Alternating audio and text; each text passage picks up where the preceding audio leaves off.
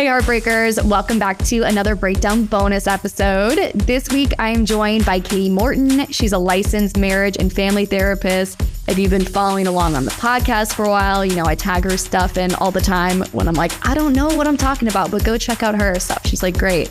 She is here to talk about daddy issues, which is the most annoying term. I know it's like, it's so belittling to somebody that's really serious. So, first of all, Kati, welcome. Is there like a better term we could use? Like, I want to be part of redefining this thing that people talk about, and it's kind of like this hot button buzzword. If you could rename daddy issues, what would you recall it? I'd probably call it attachment issues because it's not always just dad. It's girls with guys. And, and sure, I mean, we can talk about that because there is something to our relationship with our fathers and our mothers, both, and all of that stuff. But I feel like it is very limiting. And like you said, it's, it, I don't like the connotation. People use it to like, I don't know, put us down. And I don't like that. Because I feel like the, it's thrown around so much. I'm not even sure most people really know what it what people are referring to when they're like, I have daddy issues What's kind of a broad definition of what that looks like in people's lives? Yeah, if you were going to say somebody, or let's say I was saying I have daddy issues, that would mean that my father, when I was growing up, wasn't the best caretaker. That could mean that he was inconsistent. Maybe he has a mental illness. Maybe he had an addiction problem. Maybe he worked away from home and he just wasn't around, you know, was abusive in some other way.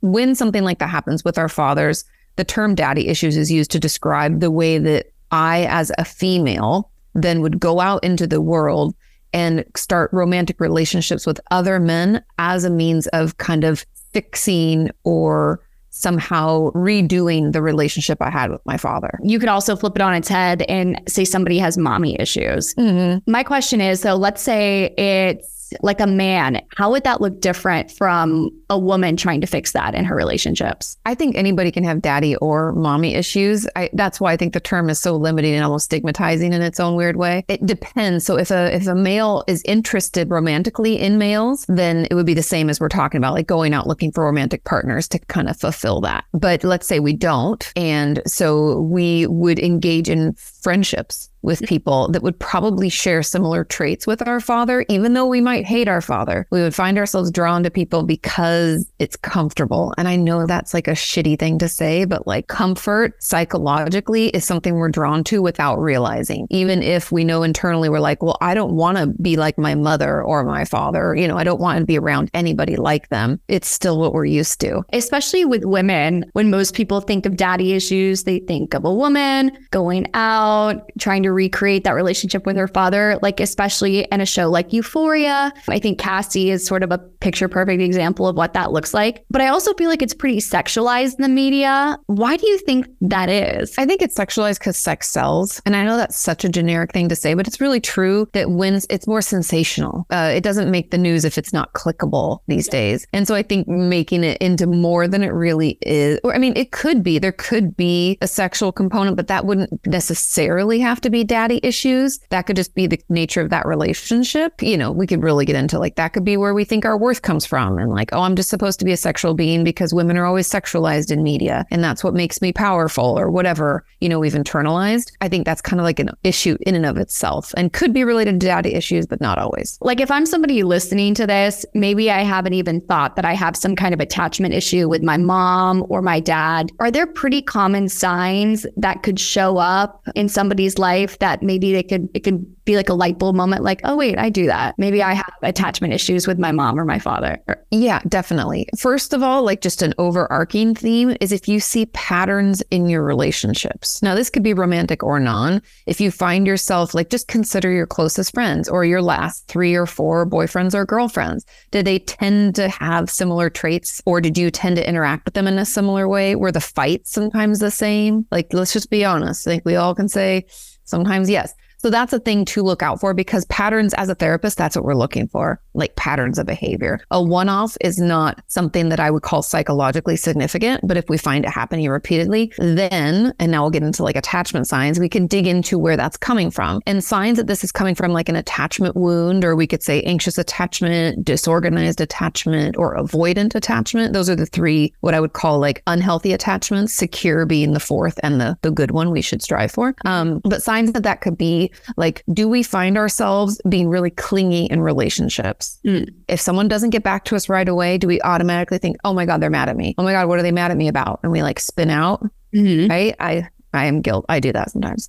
Um, so there's that, right? Then there's the avoidant type. Of, so that's anxious. Okay. FYI. Then avoidant, and these are just a couple examples. We could really get into it, but avoidant is more like I am better on my own. I call it toxic independence, where like I can't count on anybody but myself. Now, society for some reason is like, yay, they support this, which is not healthy because we are social creatures and our nervous system, not to get too nerdy, but it is wired for connection. We're made to be social creatures. We're going to need different levels of socialization because some of us are more introverted versus extroverted. But we all need people. And an avoidant person is like, I don't need anybody. Mm. And it's that and you're like push away like we prefer we prefer to know more about others than they know about us Yes. so yeah that's avoidant and then there's disorganized which i think is one of the most commonly misunderstood and it's kind of a push pull like when we're in relationships we're like i don't want to be in a relationship this is horrible and when we're out of relationships we're like i'm so lonely i want to be in a relationship we're very fickle people will often tell us we're super inconsistent or i don't know i don't know what to expect from you. People can feel like they don't really know what we're going to do. Um, and so that comes more from the disorganized. Now i know a lot of people out there are like oh my god i have like all of those things. That really just speaks to the fact that we have an attachment wound an attachment issue and we need to work on it in therapy. I honestly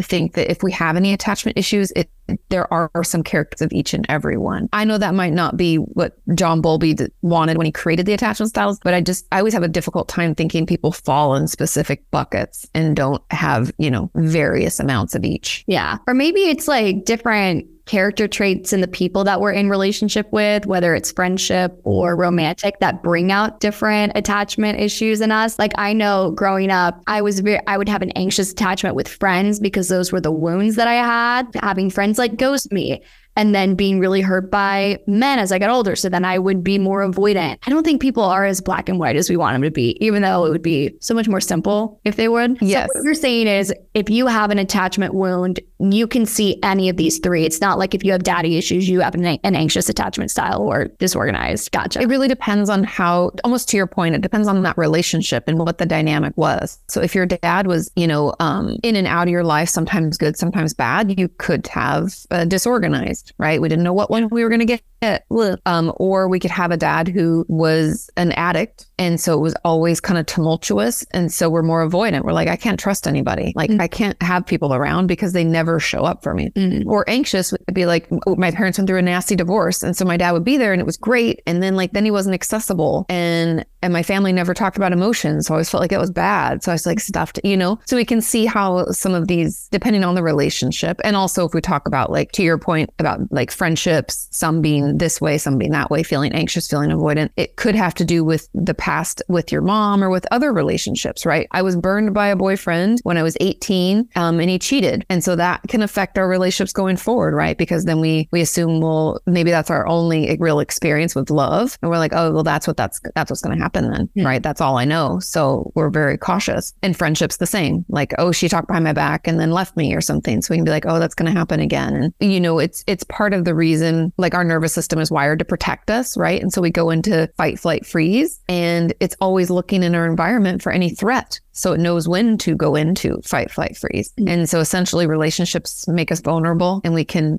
be threatened Mhm. so i don't know if that makes sense but that's kind of why Yeah. we're aware of it why we like put it onto future relationships No, it totally makes sense. And um, I mean, this is something me and a lot of my close friends have been very self aware about. I'm like, very proud of my friends. I'm like, yes, we we have issues, and so we've chosen to go to therapy. But if I'm somebody who's never even thought about maybe talking to a professional, maybe I didn't even know until this podcast that I had attachment issues, and now I'm like, okay, logical answer, I should go to therapy and work on this. How do therapists typically tackle these issues? Is it going back and looking at your childhood? Um, I've seen you talk about something called EMDR. What are what are different ways that mental health professionals tackle this issue? Yeah, it depends on the person um, and what you're comfortable with. So if you go to a therapist, I just want to put that out there, and you're like, you start working with them and you just don't feel any better. And you're like, I've been going for like three, four months. And you're like, this isn't getting any better. It might be the wrong modality. That's the term we use for like different styles of therapy. You might just need a different style. So there are a ton of options to your point. One way we can tackle it would be through traditional talk therapy. And that really means I, I talk through the issues that are coming up present or past. It's kind of up to what we think is the most beneficial.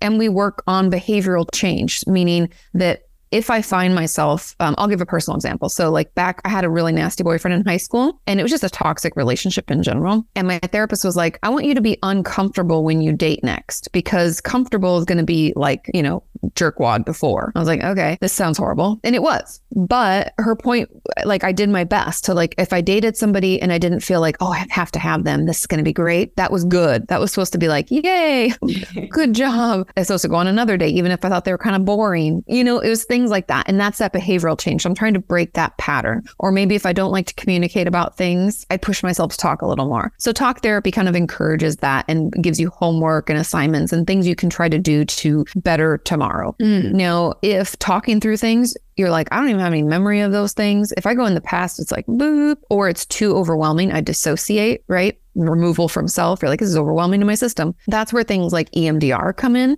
because you don't have to talk through all of the details for that maybe trauma memory or just upsetting memory for it to be processed and to kind of go away and not be so triggering. And EMDR stands for eye movement desensitization and reprocessing, which is a fancy way of saying left to right. Boop, boop. We either tap on shoulders, we follow something, buzzers and hands. And it's, you know, when you get REM sleep and your eyes go, yeah. The belief is that that gives your brain another chance to process. And I'm personally trying it in my own therapy right now. I've never done it. I'll report back. It's very interesting so far. It can be exhausting though.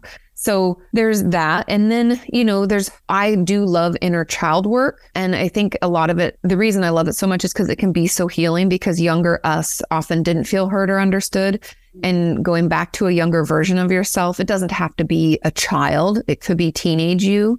Um, but going back during a tumultuous time and writing letters to and from yourself can help you feel more heard and understood and maybe offer some of that support that you didn't get. So that then, and this can sound real therapy ish, I'm sorry, but then we're not acting out of that past self, meaning I'm not taking those old ways of being and doing it still now. And yeah, it's tons of ways. It's yeah. sort of like is reparenting yourself like the right way? Mm-hmm. Yeah, mm-hmm. phrase it. Yeah, it's sort of like you know you have like this little kid inside of you, and you know your parents were trying to teach you how to behave properly in public, and now it's like you having to do the work, but like 20 years later. The example you brought out about being uncomfortable on dates was really interesting because I'm in that phase of my life where um, I feel like I've had to push past my avoidant attachment style by being uncomfortable on dates. Mm-hmm. For me, a way like a lot of my attachment wounds would pop up is if I was pretty confident I didn't want to go out with the guy again, I would sort of like shut down on the date so he wouldn't get attached. I'm very proud of myself because I am actually going on a second date with a guy tonight where I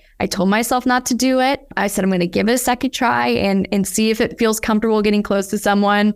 And that's what I've been working on. So I thought it was funny that you brought that up too. I'm like, oh no. Yeah. One other thing that's been coming up in in me and my friends' lives when we talk about like our parental wounds is we're we're trying to figure out how to like heal that relationship with our parents while we're doing our own self work can you talk a little bit about like healthy ways to go about communicating that you're working through those issues with your parents and, you know, being more proactive about like wanting to be a part of the solution with a healthy relationship with your parent moving forward? Yeah. And it's really tricky. I want to put out there first that like we can't control other people. Mm-hmm. So, like, if your parents want to continue being the way that they've been, we can't improve that. Mm-hmm. And so, don't think that, and I'm saying this as much to myself as I've done things in the past as anybody else, but don't think that you can act in some kind of way to get them to act differently. That's manipulation. That's where people pleasing comes into play and withholding, stonewalling, all the things we can do to think, like, well, if I put this ultimatum down, then they'll do. Th-. No, that doesn't really, it may be short term, but not long term. With that in mind, we can only control ourselves. Mm-hmm. You know, the ways that we can change the dynamic of the relationship is it how we engage with them. So if we're upset about something they said, maybe normally we would stuff it down and like explode later at Christmas or or not at all and just like shit talk to somebody else, right? About that. Maybe instead of doing that, because that's our pattern of behavior, we're going to try to communicate. So maybe when our mom says comments on our weight, we say, Hey mom, I really wish you wouldn't do that. Mhm. You know, it makes me really uncomfortable. And then here, so now we're going to place a boundary. Now, boundaries are not requests. I just did a request. I said, I wish you wouldn't do that. Right. I wish you wouldn't talk about that or mention my weight or comment on my lifestyle like it's not acceptable or whatever. Right. Okay. So we've, we've put in a request. Mom can or cannot abide by that. But the boundary is if you keep doing that, I'm not going to be able to come around as often Mm. or I'm not going to call you as often, or I'm not going to enjoy our conversations, right? We can say whatever it is, but it's good if it's an action. It's best if it's an action that we take because then that's the boundary, right? So if we want to change the dynamic, we're going to have to change ourselves and the ways that we interact. And I think the first step of that, because a lot of us are like, well, how am I going to do that? The first step is usually figuring out what those patterns are. Like if it's not okay to talk about emotions, we start doing that. Mhm. If that's poo pooed or shoved down, then we place a boundary. Mm. Do you see? And I know it's uncomfortable. That I always like. I don't know why this is my favorite analogy, and maybe we'll love it, maybe we'll hate it. But I love the thought of the family dance, right? So Okay. imagine you like walk into a room and your family's there, and polka music is playing, and they do the polka, and that's the dance you've been doing since you were born. You know the polka really well, but then you're coming into the room and you're changing the music, and you're like, now we're doing the Macarena. And people are like, is that still a thing? Wasn't that in the '90s? I don't even remember what that is, right? And so they're going to step on toes. You're going to bump into each other. It's going to be really uncomfortable. People don't know the steps. And so be patient with the process. Give your family time to adjust because you're kind of throwing a wrench in it in a good way, but any change is hard. And so I always like that family di- dance time like thought because I'm like, yeah, like if someone came and changed the music, you're like, wait, it takes you a minute to get the beat again. And so give them a chance to get the beat. No, I think that's a great analogy because I think something that I've talked about in therapy is like when you draw a boundary or when you communicate something that you've experienced, it's nine times out of 10 never really met with like, wow, I never knew you felt that way. I'm going to make a mm. change. Yeah. Wouldn't it be amazing if it was? God. I mean, it would put you guys out of business, which would suck, but it would. It'd be amazing. Yeah. Yeah. I would love to not be needed. You know? it can make you feel like you're the problem and then on the outside you're being told you're the problem and it can just like really end up like building building up all that tension and resentment. But i do think at least i've seen in like me and my friends lives a lot of our par- parental figures um, have wanted to become more of an active participant in being the solution and like healing that family dynamic. So like if i'm a parent right now and i'm listening to this and i'm thinking wow i think i might have actually caused some trauma to my child how can they be active participants in that and being a part of the solution? With being a parent, first, I just want to normalize the fact that we all do our best with what we have. And uh, it's even just blaming parents is not meant to demonize anybody. We've all got our issues, right? And all we can do is work forward. Mm-hmm. So if you think, oh man, I really messed that up. I like my daughter came to me and I should have communicated with her more, but I like shut her down because I was tired or whatever. The best thing we can do is acknowledge the mistake openly. I know people get afraid to talk to their kids and like admit fault, but we're all human. We all make mistakes. And the best thing we can do, even if they're younger, like eight year olds understand. Like I know people are afraid to talk to them about big issues, but trust me, even at like looking back at little Kati, like she knew more about what was going on than her parents told her. We always do. We hear arguing. We want, you know, we notice, oh, grandma was over and something was up. And, you know, we're very intuitive. And so it's better for you to tell your child than to have them try to guess. So over communication, let them know, hey, um, I feel like I did this thing, whatever it is. Let, let's give the example of like you tried to talk to me and I shut you down. So you could say, you know, a couple weeks ago you tried to come to me and you were talking about a friend at school and I, I didn't give you enough time. I was really tired and I'm sorry, right? We don't need to say, I'm so sorry that you felt that way. That's not an apology. Just mm-hmm. own up to it. Say what you did and say, I'm sorry. And then, then we have to improve and change our behavior, right? So make time for conversations. If there are things that you're wanting to, like, let's say we're wanting more communication, more emotional expression, check in on that. Kids, it depends on what age they're. If they're teenagers, they're not going to want to, but at least let them know you're there and check in.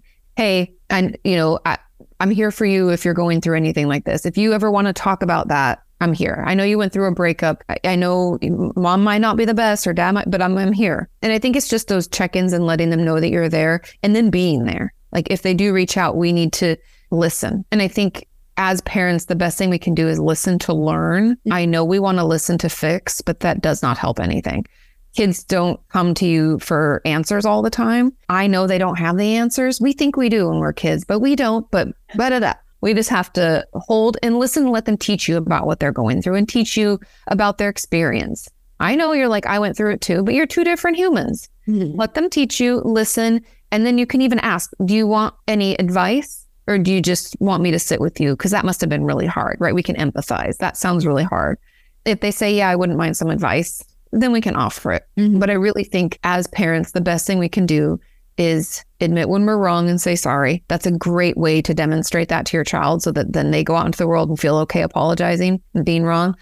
And then making time and space for real conversations. Um, you know, whether it's like over dinner or it's in the evening, you know, I know we all get tired, but that's that's really important. Yeah, I think that's really great advice because, like what you said earlier about inner child work with your younger self, a lot of times when you're a kid, you feel kind of brushed off or like not heard. And so it, it's so like healing and validating as an adult if your parent does choose to stay in your life to be able to get that kind of acknowledgement, even if it's, you know, 20 years later.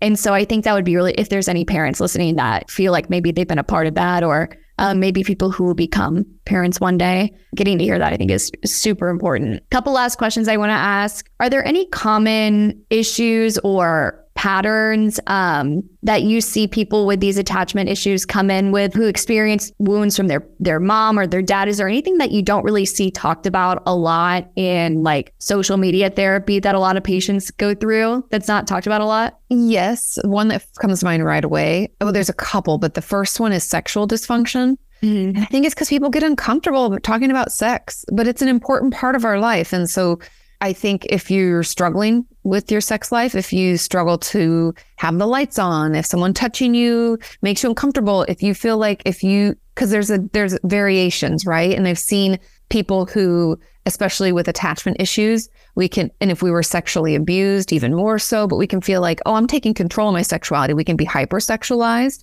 and think that that's our way to heal or we can be cut off and like i don't even enjoy sex. That's not a part of my life. I don't want to engage with that. And either way either extreme to me is always a, a red flag like an indicator because it's a, a i always call those like overreactions and overreaction is not a bad word. I know we use it as a bad word but it's as a therapist it's helpful it's like, oh, it's an indicator of what we need to work on. If we find dysfunction in our sex life, that would to me is something that that should be talked about and should be addressed. Yes, I know we're uncomfortable with it, but if we want to have it, we should practice talking about it a little bit. There's that. And then I think uh and I mean, there I could really get into like eating disorders and self-injury. I feel like if anything is if you're coping Mhm. in some in some way that's not helpful in your life. And I'm going to name a few just to help people maybe draw it out. If you shop a lot for things you don't need, Hmm. if you find yourself, I mean, we could do talk about addiction like gambling, alcohol, uh, drugs. And I'm not saying, I know when I say addiction, yes, there, some of us have like a really strong addiction and we're using more and more of a thing.